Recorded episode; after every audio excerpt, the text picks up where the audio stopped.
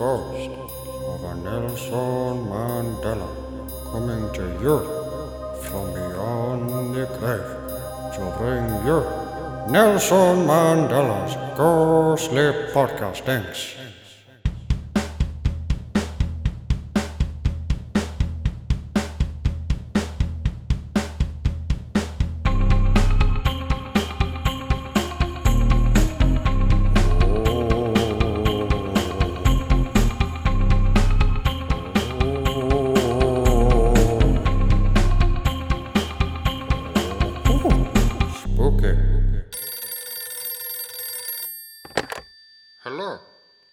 Nelson speaking.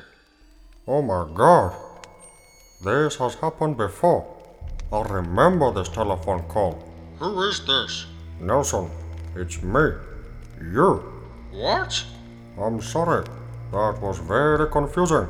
This is you. Me. What the hell are you talking about? Nelson, you've been waiting 32 years for this telephone to ring. How do you know that? Because I am you. Oh, for God's sake, Robert. I've had enough of your tricks. Vickers! Vickers! Check the line! No, Nelson, wait. I'm not Robert Mugabe. I'm you, Nelson Mandela. Robert, you're not fooling anyone. I'm not falling for another one of your tricks. I suppose you want to convince me that I'm you. You are me. Aha! I knew it, Robert. No, no, Nelson. You're not Robert Mugabe either. What? Nelson, you're Nelson, and so am I. I'm calling from the future. That's ridiculous. Wishy-washy nonsense. I will not believe you. I can prove it. Do you remember that night in Taipei? I have never told anyone about what happened in Taipei. And you never will. I, I don't believe it. You know I'm telling the truth. It can't be. It's impossible. I remember the smell. Ugh, Taiwan is a dirty, dirty country. Yes, it is. So, do you believe me now? I have to. So you're me? From the future? That's right. I'm sorry, my friends. Let me introduce you to a very good friend of mine, President Nelson Mandela from the year 1994. Huh? Who are you talking to? Oh, ignore me. Uh, okay. So, how have you been? Hello? Are you still there? Hello? Oh, uh, you, you said to ignore you. I didn't mean literally. Oh, I do apologize. It's okay. How have you been? I'll be honest. I'm pretty confused, Nelson. I'll bet you are, and so my friends listening in. Now, my friends, I know what you're thinking. What the hell is going on?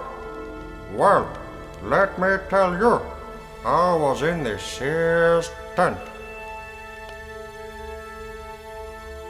When I reached out my hand and touched the lid of the chest, it was so cold it burned my hand with its chilly frost. Ah! Ow! The wind outside the tent took up, shaking the tent violently. I opened the lid, and inside was a telephone. The wind calmed down, and the tent stopped shaking. I stood there for a moment, feeling quite unsure, and finally lifted the telephone out of the chest. It looked old, and I held it carefully in front of myself. I felt an uncontrollable urge to lift the receiver, despite the fact that there were no wires connecting the telephone to a telephone socket.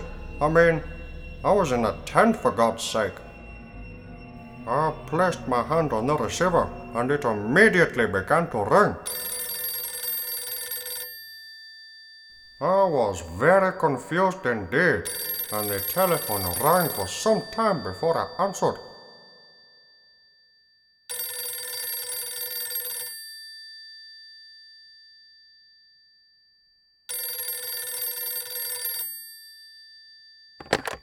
Hello? Please choose the required date.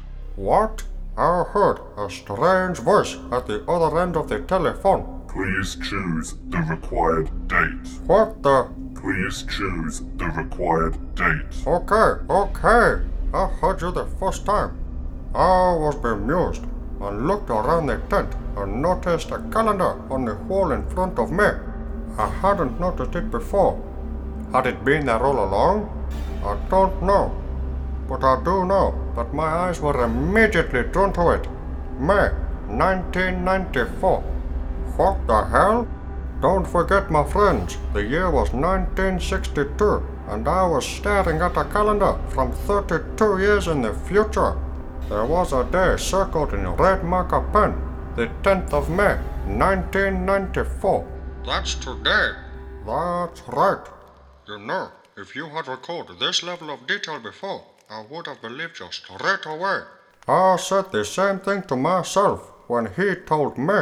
Please choose the required date. It could not have been a coincidence, so I dialed the date into the telephone. One, zero, zero, five, one, nine, nine, four. You have selected 10th May 1994. The telephone cut off, and I stood there wondering what the hell just happened. The telephone remained in my possession right until I was apprehended at Liliesleaf Farm when I returned to South Africa. I was buzzing as a chauffeur when I was stopped at a roadblock by police in the eastern city of Durban in 1962.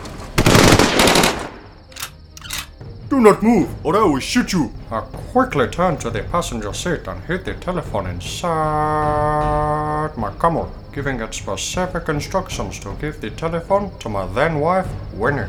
Now, Mr. Camel, do not give this telephone to anyone except my wife. Do you understand?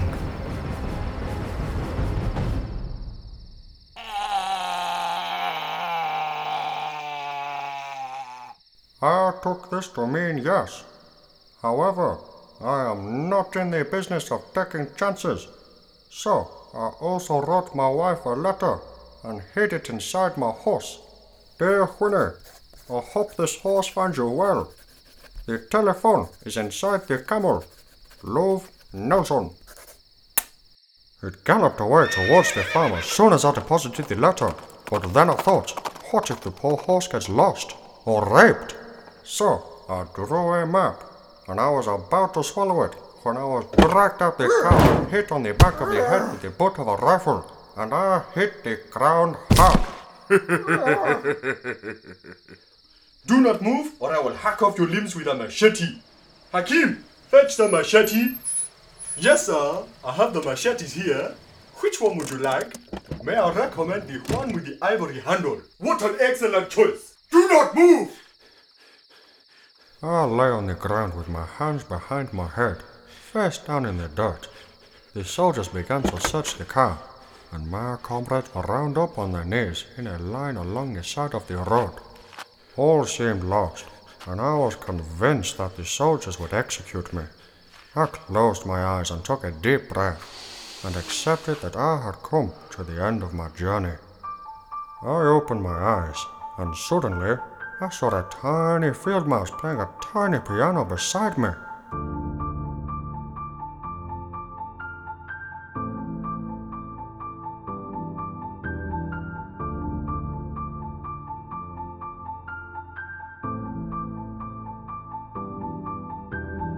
I watched as each of my comrades was executed, each of them shot in the head.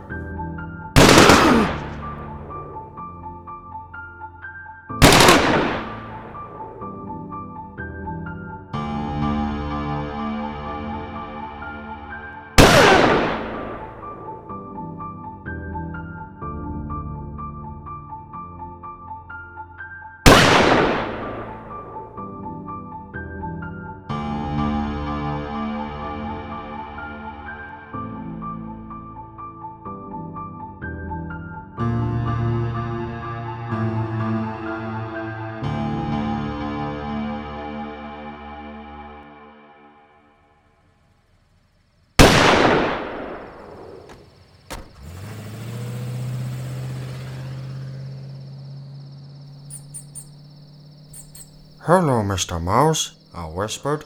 Who are you talking to? Uh, no one. If I give you a peppermint, will you take this map to my wife? The tiny little mouse stood there for a moment, staring into my eyes. I saw the desperation in my own eyes reflected in the eyes of that little mouse, and just for a moment, the world seemed to stop.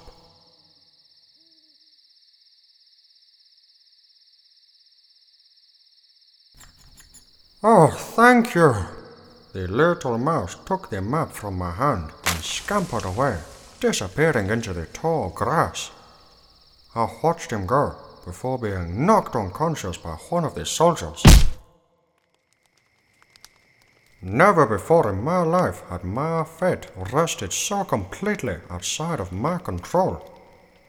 For my plan to work, all manner of beasts needed to play their part the moose, the horse, the camel, and my wife. I don't know how that little mouse did it, but eventually, three years later, in the summer of 1965, a year after I had been moved to Robben Island, the little mouse found its way to my wife. I can only imagine the hardship it endured, as no sooner did it hand my wife the map, it died, and his story died with him. Once Winnie got hold of the map, it didn't take her long to find the horse. The horse was living at the stables at Liliesleaf Farm, and once Winnie found it, she quickly retrieved the letter I had hidden inside it. Oh my goodness! Once the letter had dried out, she knew to look for the camel, but not where.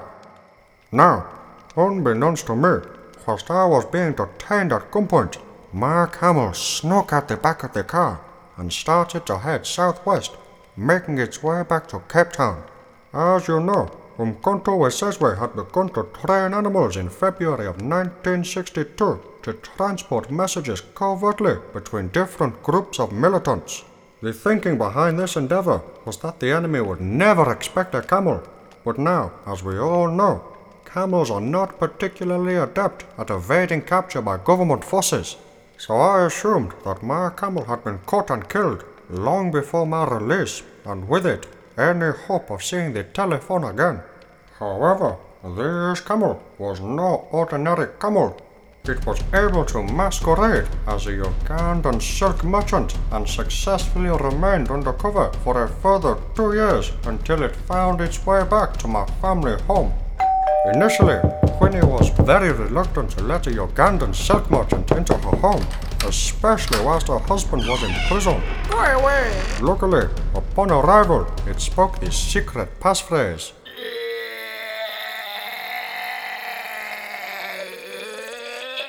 The camel had completed its mission, and once it had forced the telephone out, brutally disemboweling itself in the process, the telephone was safe at last. By some stroke of luck, perhaps fate, she kept the telephone safe for all those years 27 long years. And when I finally returned home, it was sat on my desk in my office, waiting for me.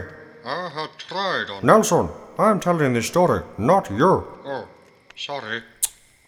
I had tried on many occasions to use the telephone, but whenever I picked up the receiver, nothing. So there it sat, always on my desk, waiting to ring, until the day I took office as the President of South Africa, when the telephone finally rang. Nelson, that is today. I know. You've waited 32 years for this telephone call, and I've waited much, much longer. How long have you been waiting? I honestly don't know. What do you mean you don't know? What year is it? I don't know. My God! What kind of dystopian future awaits me? Why don't you know what date it is? Has there been another great war? N- Nelson, it's not like that. It's pretty hard to explain. Oh, this time phone business is confusing. What can you tell me about the future? One, I'm sorry to tell you this, but I'm dead. You're dead? That's right. I'm a spooky ghost. So that's why you don't know what year it is? Pretty much. I exist beyond time, my friend.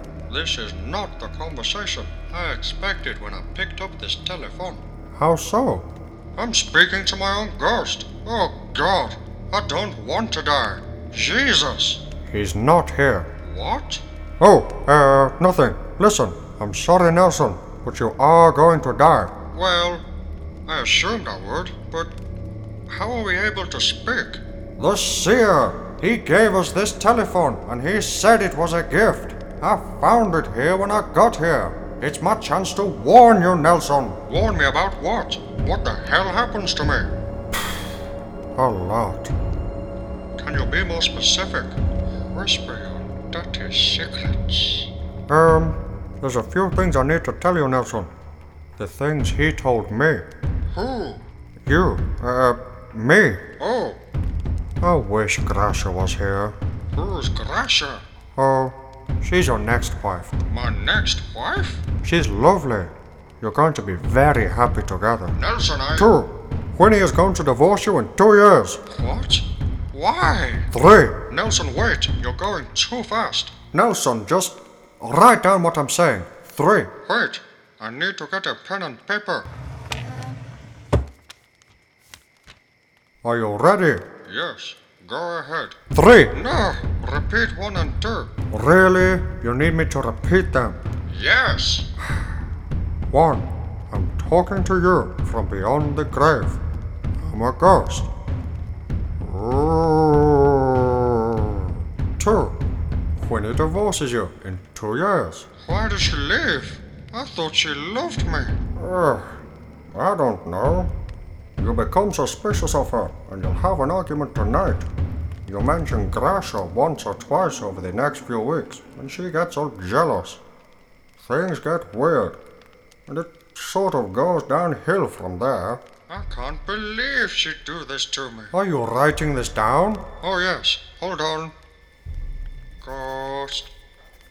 Divorce. Okay, go on. Three.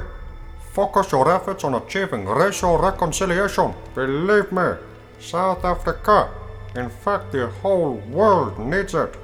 And you will set an example for others to follow, regardless of their race. Racial reconciliation. Got it. Nelson, Yes? what's heaven like? Um, it's nice. Listen, Nelson, there's one more thing I have to tell you. What is it? It's the most important instruction I bring you from beyond the grave. Go on. You must only serve one term as president. What? Why? When you have fulfilled your oath of office, you must go on a quest. A quest? Yes, you must return to Egypt. Egypt? Why the hell would I want to go back there? You know why. No! Yes, you must return and discover the secrets of the pharaohs. Nelson, I.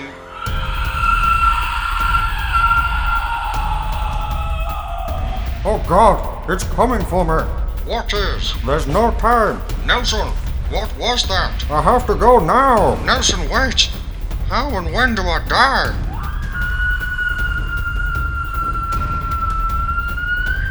Nelson, I don't have time, but stay away from New York on 9 11. What the hell is 9 11? I don't have time to explain that to you now. Nelson, please! Not telling you serves a higher purpose, my friend. Go to the pyramids. Seek out the truth. Nelson, wait! Wait! Oh no! Nelson? Nelson?